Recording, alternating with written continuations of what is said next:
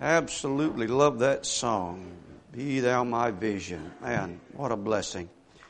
I have to read the book though when I'm singing it.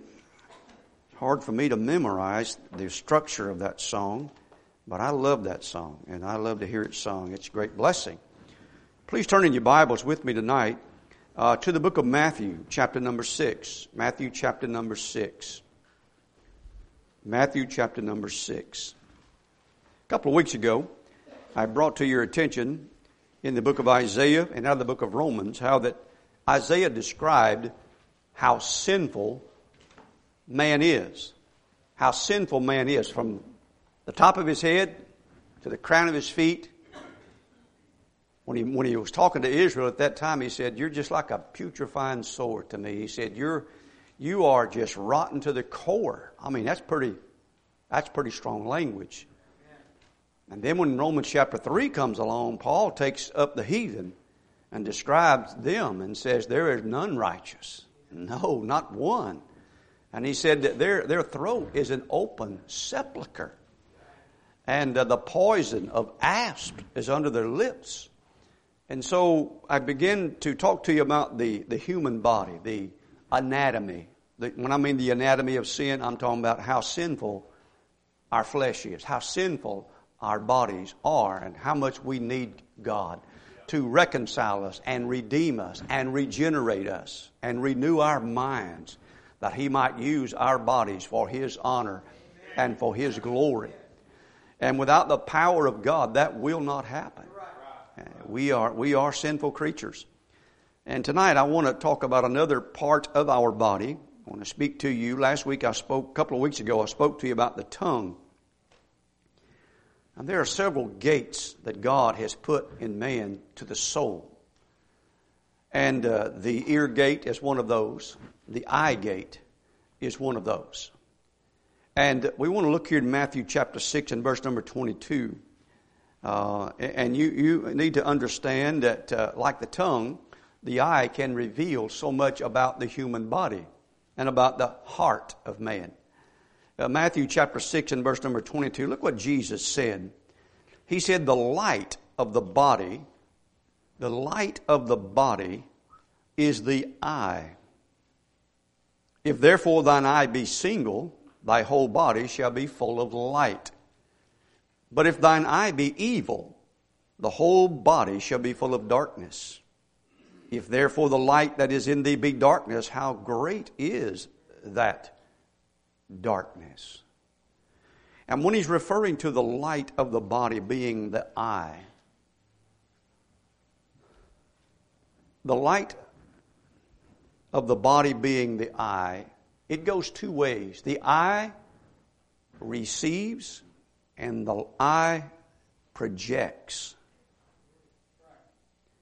If I look into your eyes or watch you for a little bit, your eyes can tell me some things about you. You agree? That you cannot hide sometimes your feelings because it comes through in your eyes. Have you ever looked at someone and say, I can tell you're lying to me? Hmm? Now, unless they're professionals, and they are, they are professional liars. They're, they are. But like the tongue, the eye can reveal so much about us. It affects the heart. it's, it's kind of a, a swinging door. Both, and, and in other words, what goes in the eye affects the heart. And also, what's in the heart can be projected through the eyes. One affects the other, both directions. It's, it's, a, it's an odd part of our body. I mentioned last couple of weeks ago that when you used to go to the doctor, the doctor would ask you to stick out your tongue and he would take a little uh, stick and he'd press on it, and he'd look at it, and to kind of look at the color of it. It'd tell so much about your health. And then he usually would pick up some kind of a little object that had a little light beam of a light in it, and then he would open your eyes and he would shine into your eyes. And you probably thought, well, man, listen, I didn't come here because my eyes were hurting. I came here because my stomach was hurting. But He is looking into your eyes because your eyes can reveal so much about your health. as I was studying this, and it was a fascinating study, I got more notes than I could shake a stick at and have more time to preach about concerning the eye. So I had to condense it as much as I could to try to make it as practical, practical as I can. But as concerning our health, the American Academy of Ophthalmology says that it can reveal if you have an aneurysm in your brain. It can reveal if you have a brain tumor, your eye can if they look into it if you have diabetes, if you have heart disease, if you have high blood pressure, if you have lupus, if you have Lyme disease, if you have different toxicities in your body with drugs and alcohol, you know, that's one of the things I can remember about my, one of my uncles who used to drink moonshine. I mean, literally drink moonshine. It, it, when he couldn't get it from the bootleggers, he would make some of his own. And when he would drink some of this stuff, if I went up to his house, I could tell he had been drinking just by looking into his eyes. His eyes would be as red as could be. And, and his eyes would be glassy because of what was in his body. And usually a police officer, when he pulls you over, if he's suspected that you're under some kind of influence, he's going to look into your eyes and see what's going on. So it's an amazing thing about, about the eyes and what they can reveal.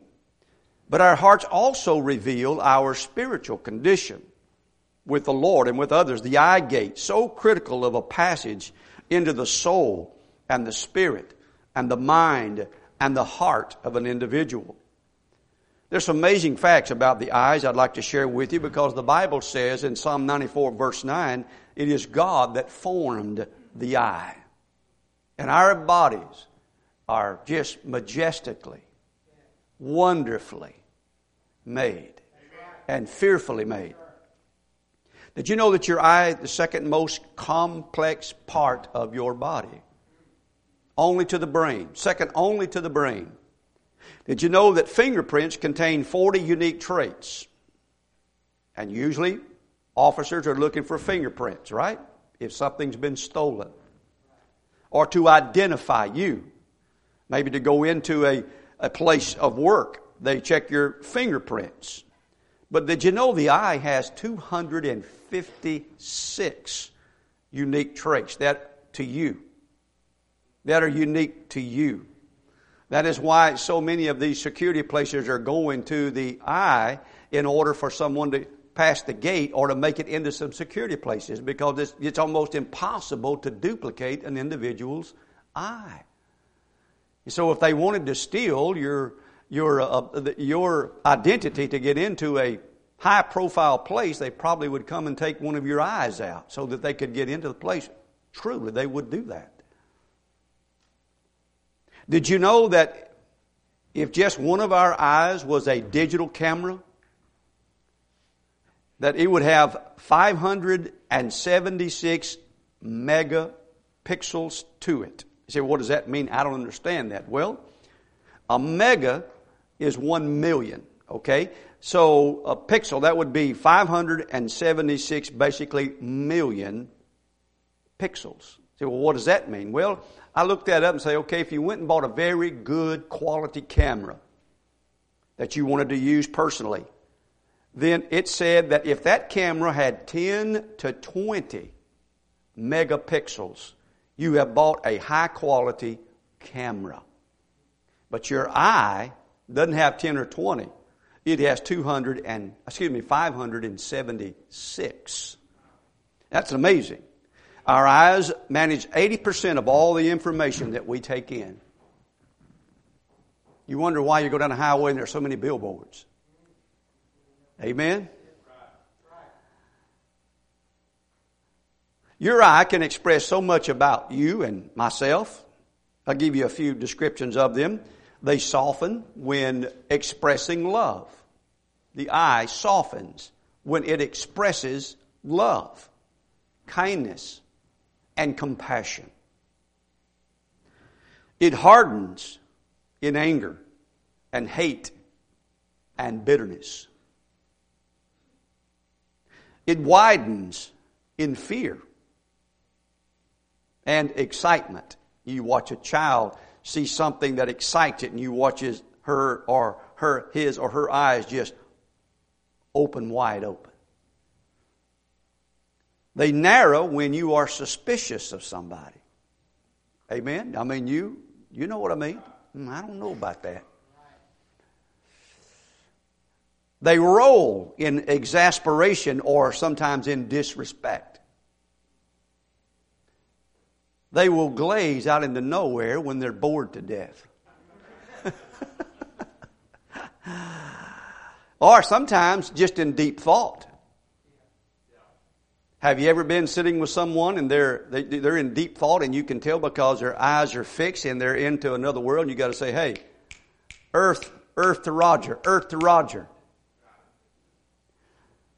But they also pour forth salty water when they're sad. They weep in sadness and in sorrow. The eyes can flash, they can blaze, they can sparkle, they can twinkle, they can stare, they can glare, and they can flirt and be sensual and suggestive. That's how powerful the eyes are. The Bible words for various uses of the eyes, the Bible here refers, Jesus referred to the single eye. Now, he wasn't talking about a Christian being a cyclops. You do understand that, right? But that single eye, it, it, he is comparing that to an evil eye.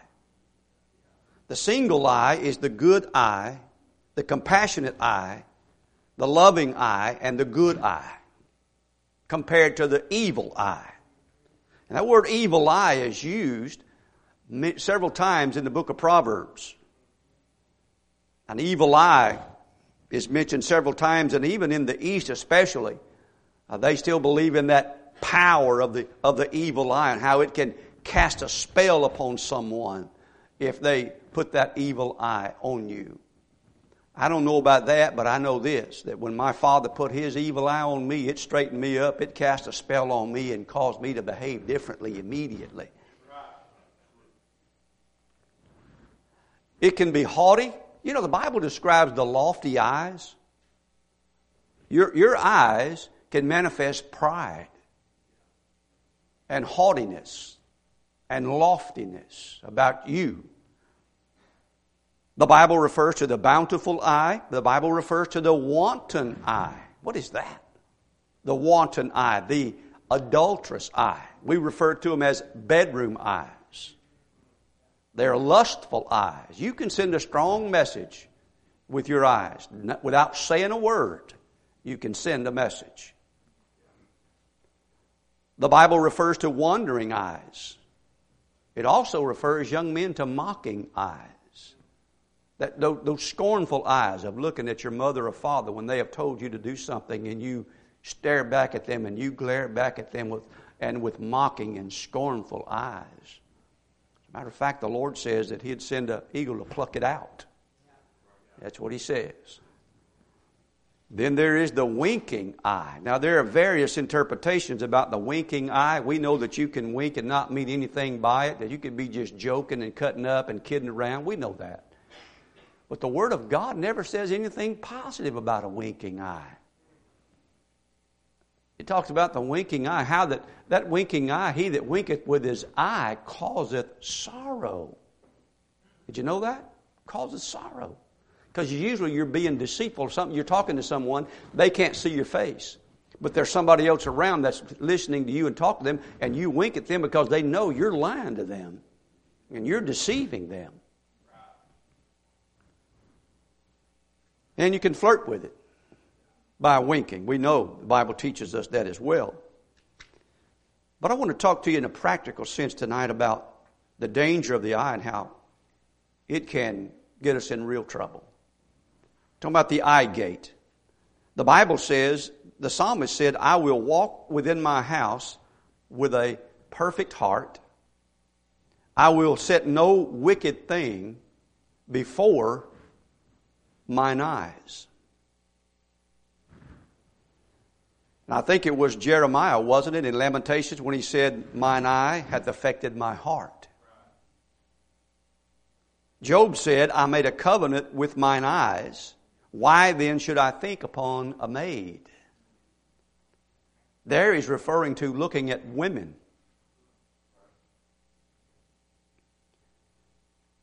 People can look at something too long, and before you know it, they are in excessive debt. Do you understand that? They see something, they're no longer satisfied with what they have, and it breeds discontentment.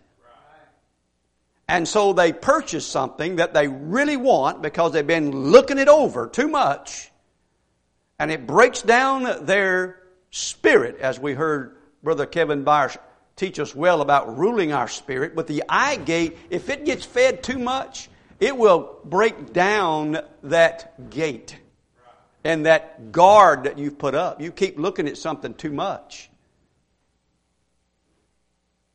That's why I told the guys, I mean, I, I appreciate the Lord giving them, you know, an older man, and I thank God for my the boat that I have to fish in, and it's about 20 years old. Oh, well, it is 20 years old. I take good care of it.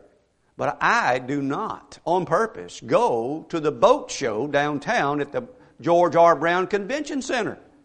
Why would I go down there? If I go down there and look at all those new boats, I come back and I say, that is a piece of trash. But when I walk out there, I thank God for it. And I said, man, that's a, that's a beautiful boat. You see what I'm saying? And it, and it all, all, the only difference was what I saw. Now, we had uh, uh, a lady in our church uh, in, in Louisiana who uh, had a um, really a modest and, and really a nice house, I thought and her and her husband. And uh, they had been living in an apartment. They bought this house, and they and for a while they were happy. And then there's a certain area of uh, Franklin, Louisiana, where the wealthy people live, and they went over there and drove around to look at some of those houses. And she came back, and she was very discontented, and whined and complained about the house that she lived in, and made her husband feel guilty and like a loser because they could not move into that area of the neighborhood. And it was all because of the eyes and what she saw. And this is a very serious problem. The eye can cause you to get into debt, your automobile, your house, your clothing. Holy cow. People can run up excessive debts on credit cards because they're not satisfied with they, their closets are so full that they that, if they hung something in there that was ironed, it would not stay that way because they had to press it in there to get it in there. But they saw something else that they wanted and they no longer were satisfied with what they have, and so they just run. And, and listen, it's, you can buy whatever you want to, but make sure you can afford it. Live within your means. You don't have to be ashamed of the Lord blessing you with whatever you have, but just live within your means. Excessive debt, discontentment, and disregard for purity. Disregard for purity or your marriage vow begins with unprotected eye gates. Eve, she saw that the tree was pleasant. And she partook because of her pride. She wanted to know more. But her eye gate affected her because of her pride. Achan, because he desired possessions, and Gehazi, because he desired some clothes and some gold, all of these impacted these men and their choices. Now, I'm telling you, I can still remember Brother Tucker as a, as a boy living on Dalrymple Farm in Amory, Mississippi. Uh, we were poor, but we were happy. And there was a guy that would come by in a paneled van. And on the side of the van, it said Standard Coffee Company. And he would come through there, and that van would be loaded up with all kinds of goods. Now, it wasn't just coffee. I mean, it was all kinds of stuff. And he'd come by and he'd give my mom a catalog. And uh, there would be all kinds of stuff in there, and I promise you, we did not have one penny to spare.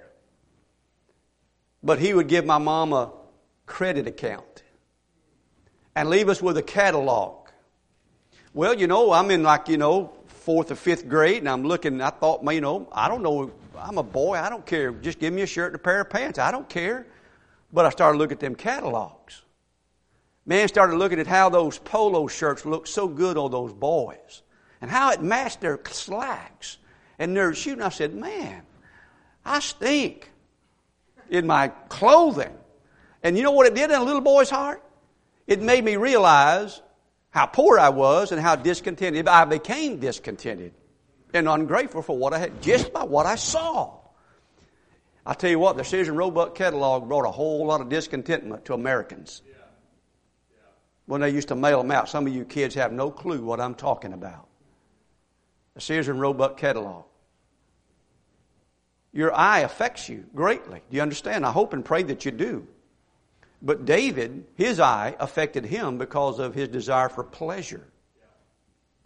Do you realize it only takes a few seconds? It only takes a few minutes for a man or a woman to observe another man or a woman, for it to impact them greatly and break down their barrier and do something they should not do that they will regret for the rest of their days. Seriously, that's how powerful the eye gate is and how that it works upon us. And so I pray that you'll listen carefully to me tonight. I want you to look over with me in what Jesus said in Matthew 5. Look with me in verse 27. Let's look at how Jesus looked at this and what he thought about it. Okay? Then I'm going to try to give you some practical advice as a pastor in our culture, our generation, the times in which we live. Not just Bible verses, but some counsel and advice that will help you. Matthew 5 and verse number 27, he said, You have heard that it was said by them of old time, Thou shalt not commit adultery. But I say unto you, that whosoever looketh on a woman to lust after her hath committed adultery with her already in his heart. So he's looking upon this woman and he's longing after this woman. Now look what Jesus said he ought to do. And if thy right eye offend thee, pluck it out and cast it from thee, for it is, un- it is profitable for thee that one of thy members should perish, and not that thy whole body should be cast into hell. Verse 30, if thy right hand offend thee, cut it off and cast it from thee, for it is profitable for thee that one of thy members should perish, and not thy whole body should be cast into hell. Would you say that's pretty extreme? Turn with me, if you would, please, to Matthew 18. Let's see what Jesus said about it again. Matthew 18. Matthew 18. Look with me in verse number 7. The Bible says in verse 7 Woe unto the world because of offenses. Matthew 18, verse 7. Matthew 18, verse 7. Woe unto the world because of offenses, for it must needs be that offenses come. But woe to that man by whom the offense, the offense cometh. Wherefore, if thy hand or thy foot offend thee, cut them off. Cast them from thee. It is better for thee to enter into the life halt or maim rather than having two hands or two feet to be cast into everlasting fire. If thine eye offend thee, pluck it out, cast it from thee. It is better for thee to enter into life with one eye rather than having two eyes to be cast into hell fire. I'm going to say that's pretty, pretty extreme for Jesus to tell us to do that. What do you think he's trying to say right there? Do you think that he literally wanted them to take something and pull their eye out of their socket and throw it away? Let me try to help you with this because I do not want to do anything that will distract or take away from what Jesus has said. I fear that. But I do understand parts of speech. And I do understand the reasoning in what Jesus is truly saying here. I believe I do. If you were to take my right eye out it will not stop me from looking with my left eye. Taking my right eye out is not going to solve my problem. And if you were to take both of my eyes out, my mind is going to remember what I saw. And my imagination and my fantasy world is going to kick off, and I'm not able to see anything. Do you understand? Parts of speech, something like hyperboles, idioms. Have you heard of something like this? When you talk about hyperbole, you're talking about an extreme or an exaggerated statement to make a point. You use them all the time without realizing it. You say stuff like, it's raining cats and dogs. Is it? But do I know what you mean? He's as skinny as a toothpick. Is he? I died of embarrassment. Well, you're still talking. My parents are going to kill me when they find out. Well, that may be true. Our car repair cost us an arm and a leg. Really? She was so angry, she was spitting bullets. I'm drowning in work. Why don't you get lost and drop dead? Well, you probably didn't really mean that. Uh, hopefully. Jesus said, First cast out the beam out of thine own eye. Now, beam, that's a pretty big board. That's a beam right up there. That's a beam. So I literally can't, eat, can't even get a beam in my eye, but I understand what Jesus is talking about when he says, I'm looking at the splinter in your eye while I'm ignoring the beam that is in mine. I understand that. That I need to judge myself first and more severely than me judging you. So here, I think that when you look at this, he is saying, when you have a real problem with your eye and lust and covetousness and discontentment, he said, you're going to have to take some extreme measures where you are weak. If you're going, you say, well, I can't help it. You're not trying to help it. Instead of trying to help it, you are feeding it.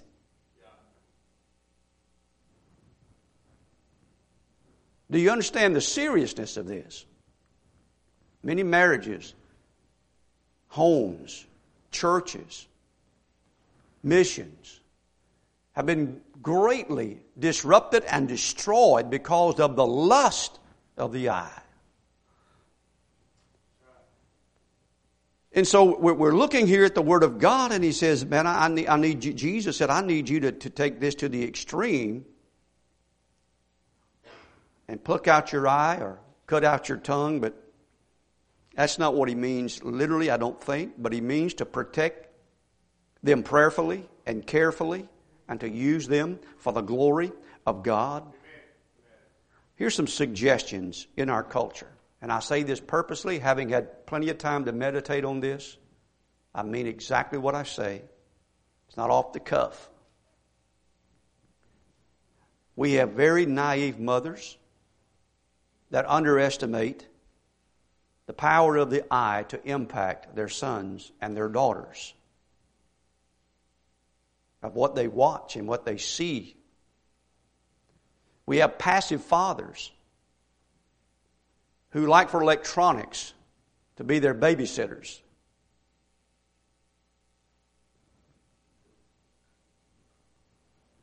We have flirtatious females who have no regard for their purity, but like the excitement of being chased and looked at and lusted after.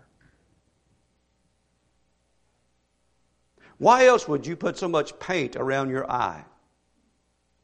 If you did not want a male or a man or a boy to look at you in the eye. And I'm not against makeup, but just don't buy your makeup from Sherwin Williams. You understood that sarcasm, didn't you? Okay. There are foolish males who allow too much eye stimulation into their lives and their children's lives, especially when they are adolescents and teenagers. When they are going through puberty. Do you wonder why sometimes grown men and women sometimes have wicked and unlawful thoughts when they fill their eyes with images and they wonder why they struggle so much with this? I'm going to encourage you to do some things. You need to really, really, really, really, really guard. Number one, you need to think seriously about giving your, your child a cell phone. And if you do give them a cell phone, you're going to have to guard it like it was a pit bull that you're not sure of is gentle. Because there are people out there that know how to reach your child's mind and heart through the eye gate. And starts out innocently. I can go online just to buy a part from my boat. And there'll be images pop up that I just have to disregard and get rid of just trying to buy a part from my boat. Well, these guys and these men and women out there that are predators, they know how to do that with a child to lure them. You have to watch the cell phone. You say, My kid knows how to handle a cell phone. Okay, I'm just warning you. That's all. I, all I can do is warn you. I'm not your father. I'm not the police. I'm just warning you because I love you. The cell phone, especially if it has the ability to get connected to the internet. And don't just turn your kids loose around here. They see, they see the, uh, the uh, Wi-Fi password here that we have for missionaries. And they go off in some of these rooms and they take their phones with them. You need to pay attention to what your kids are doing after church. It's not our responsibility to babysit your kids. You say, that's ugly. Well, take it. Just man up and take it. The tablets that they have, the laptops that they have, the internet access that they have with no accountability. And by the way, I'm not talking about just kids here. I'm talking about husbands and wives. I'm be honest with you, I worry about a man who will not let his wife. Now listen, ladies, you don't need to act like that you are a detective and always carry about with you a spirit of suspicion. But I am saying, fellas, that you ought to be able and be willing to say, honey, here it is. Look it over. Look at the history. Or my computer. There needs to be some accountability. If you're going to protect your eye gate, you're going to have to have some accountability.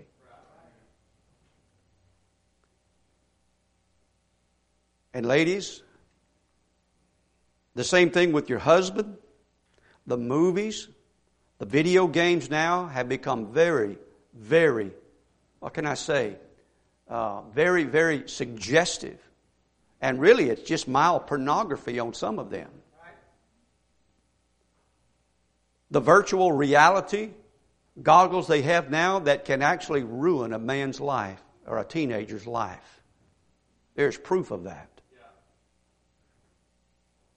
The magazines, that are available. Nobody hardly buys many magazines nowadays, but in days of old, they're very subtle at what they do. I was reading the testimony of a man as I was doing some research here on, by a, a preacher by the name of Ken Ramey. He said when he was a teenager, back years and years ago, they came out with a magazine called Sports Illustrated. Used to be one of the most popular sports magazines out there before everything became digital.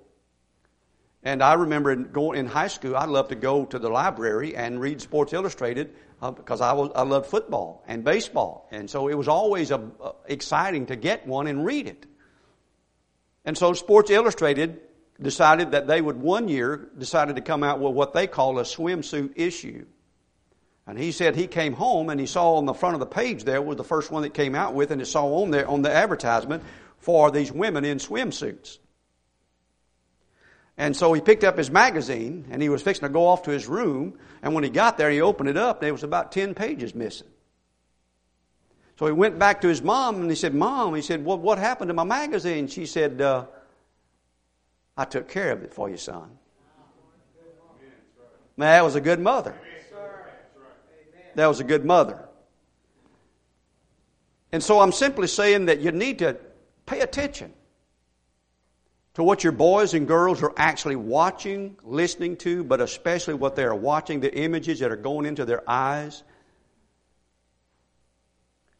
And I know some of you are really not going to like this, but it's my goal is to protect you and to watch over you and stand before the judgment seat of Christ and answer to God and say, Lord, I warned them.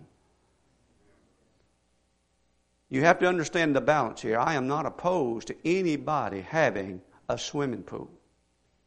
I, it, if you think so, I will invite you come and put one in my backyard. I'd love to have one. But I would guard the use of it. I would protect the use of it. The swimming areas requires very much discretion. Years ago, when when I first came here over 20 years ago, when my children were just in their teens, there was a school in Humble that asked me to come and teach their Bible class. I had worked on their copy machine, and they asked me to begin teach their, their teens in high school their Bible class. They allowed my kids to go tuition free. And then some of the other folks here in our church were working there, and some of their kids began to go as well. Well, it was my first year there, and so when it came to the fall and they were fixing to start up the school year, they were going to have what they call a, a time when they took all the teens in high school and took them to a camp north of here, up past Livingston. And they rented that camp, and they had all the teenage boys and girls there. Of course, they had the boys in one, one set of barracks, the girls in another set of barracks, but they were going to be sure that those boys and girls swam together. Now, listen, I'm not telling you what to do with your family. I'm not telling you what to do with your children right here. I'm just warning you. Be wise. Use some discretion. That's all. That's all I'm asking you to do. And so I went up to the principal and I went up to the whoever was leading the school at that time and I said, "Look, I said my kids are not going and the folks from our church, the kids from our church are not going if you do this. If you if you put them boys and girls they said, Well, we just want them to bond together. And I said, Well, I said, uh, not under my watch. I said, It's not going to happen. I said, and I opposed it vehemently. And there was a woman that had a lot of power in that school, and it made her very angry. And she made sure that I didn't come back the following year. And they didn't do it. Because I stood up against them, they said, no, we won't do it this year. You say, well, what's wrong with that, Brother Roger? I've been just asking you to use some common sense. That's all. Just some common sense. Not talking about being legalistic. I'm not talking about you like you being granny on the Beverly Hillbillies going swimming. But I am asking you to be wise because of the power of the eye gate. That's all. That's all I'm asking you to do. Several of you have swimming pools. You like to go to the beach. You like to go to the lake. All of that, fine. I like to take our boys and, and the kids and whatever, and we go out to Lake Livingston and let them get in the water and all that. Man, I'm for all that stuff. Let's do it wisely. Do it with some discretion.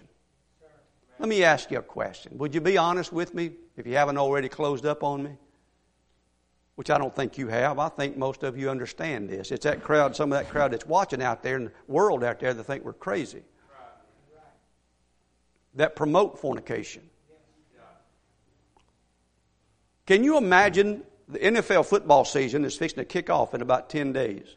Can you imagine if the Dallas Cowboys cheerleaders were to come out on the field and their tops were completely covered to their waist, and their skirts were down below their knees, and they came out cheering.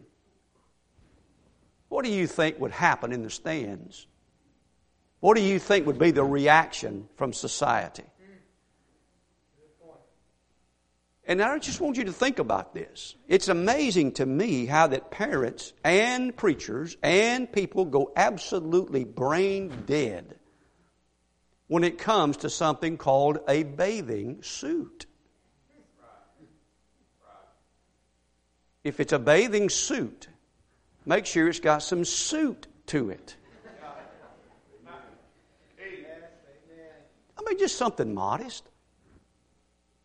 You say, yeah, but I just have my, I just have my, my cousins and my kinfolks and my in-laws around. Did you know that fornication starts around kinfolks? Are you that naive?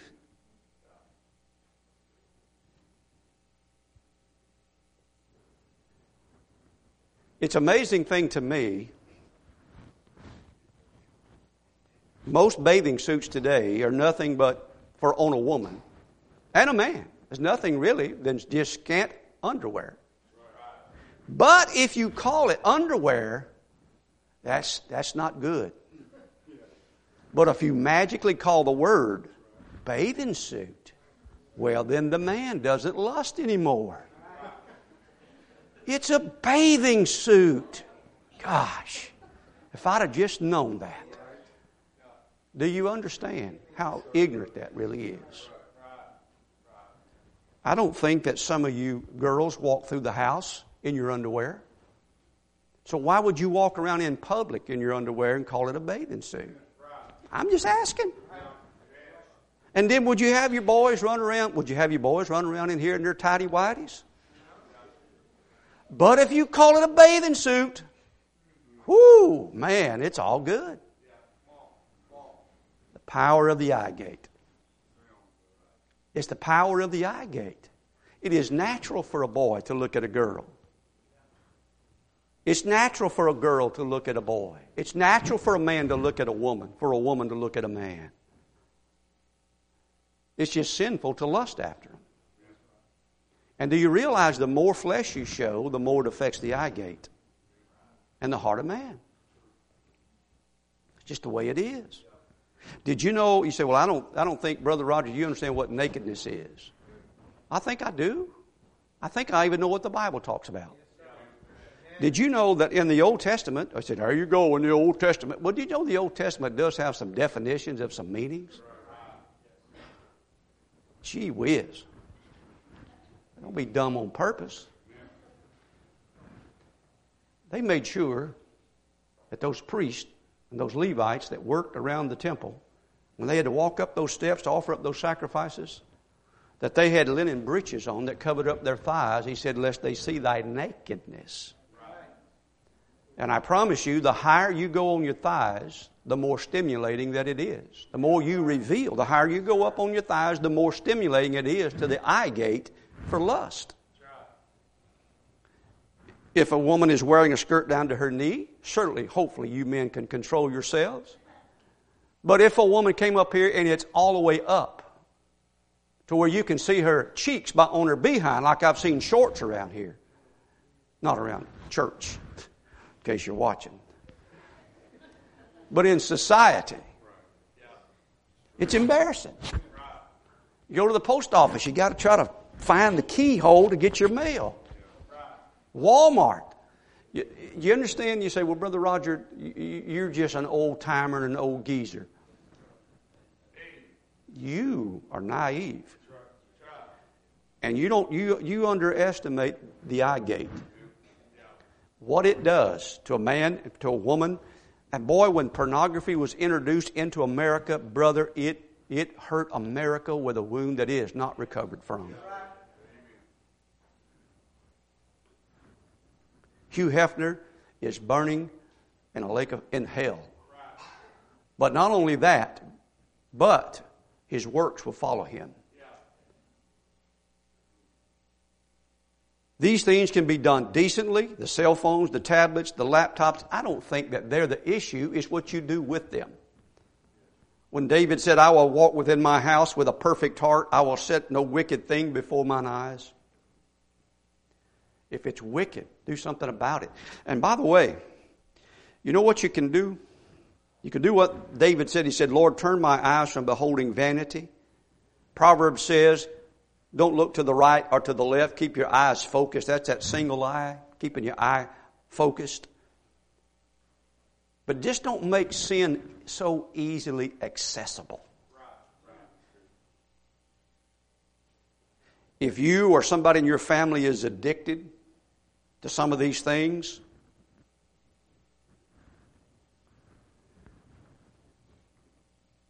could you at least stop making provision for the flesh? Instead of you gouging out your eye, could you at least unsubscribe to some things? Could you at least unfollow certain groups? Could you at least uninstall something? Unplug something? And limit the provocation of men and women? Because of the power of the eye gate, East River promotes modesty here on our campus. And when we are doing something with our children and with our men and women, we ask you to just simply to practice modesty. We can't control you. We don't want to control you. We just ask you not to hurt our young couples. We just ask you, please don't be a stumbling block to our young boys and our young girls. That's all we're asking. Don't stimulate their eyes and their imagination and the weaknesses that they already have and the impulses that they already want to follow. Just like I'd be very careful to hand a set of keys over to a child until they learn how to control some things. The same thing is true about this subject. As grown men and women, we're responsible to control our own eyes. Do you agree? You are. And so I'm saying that the eye gate is a powerful thing, and the world knows it. And they're coming after us. It only takes a few seconds to get yourself in trouble. Can a man take fire in his bosom and not be burned? Girls, every time you get dressed, you ought to pay attention to what you're putting on. And you say, well, that's his problem. Well, the Lord says it's also something that I've asked you to do, and that's to consider your dress and be modest. Right, right. Don't provoke Amen. someone. Same thing with you boys. Boys nowadays are trying to wear shorts all the way up to the behinds. We're not interested in seeing your chicken legs. That's got very little meat on the bones and no hair on their legs. You'll be ashamed of yourself showing some of that stuff. Now, I'm just joking. If anybody's got white legs, I do. That's for sure. That's what my wife says anyway. She, woo, she has to put sunglasses on. I'm, I'm sorry I hurt your eyes right there with that just in the brain. But, you know, I just make it a habit not to wear shorts. That's my choice. But if you wear shorts, fine. Just be modest about them, fellas. That's all. Am I being legalistic? No. Am I being reasonable? Yes. Why? That's a very sinful thing you got right there, but it doesn't have to be sinful. God made that eye to behold the, cre- the creation of God. And for you to be able to behold the beauty of a woman legally, lawfully. To behold how handsome he is legally and lawfully. You know, I can look at a man's truck and say, you know, that's a beautiful truck without coveting it and saying, I wish that was mine. Right? I can do that. Don't look at another man's wife and say, I wish she was mine and quit looking at her. You know, it wouldn't hurt probably once in a while. It, well, we'd, we would get in trouble. We'd get in serious trouble if you went over and popped a man's eye just for looking at your wife the wrong way. Amen? But it'd be good for him. Since he's not gouging it out, let us gouge it out. Amen? I'm just kidding.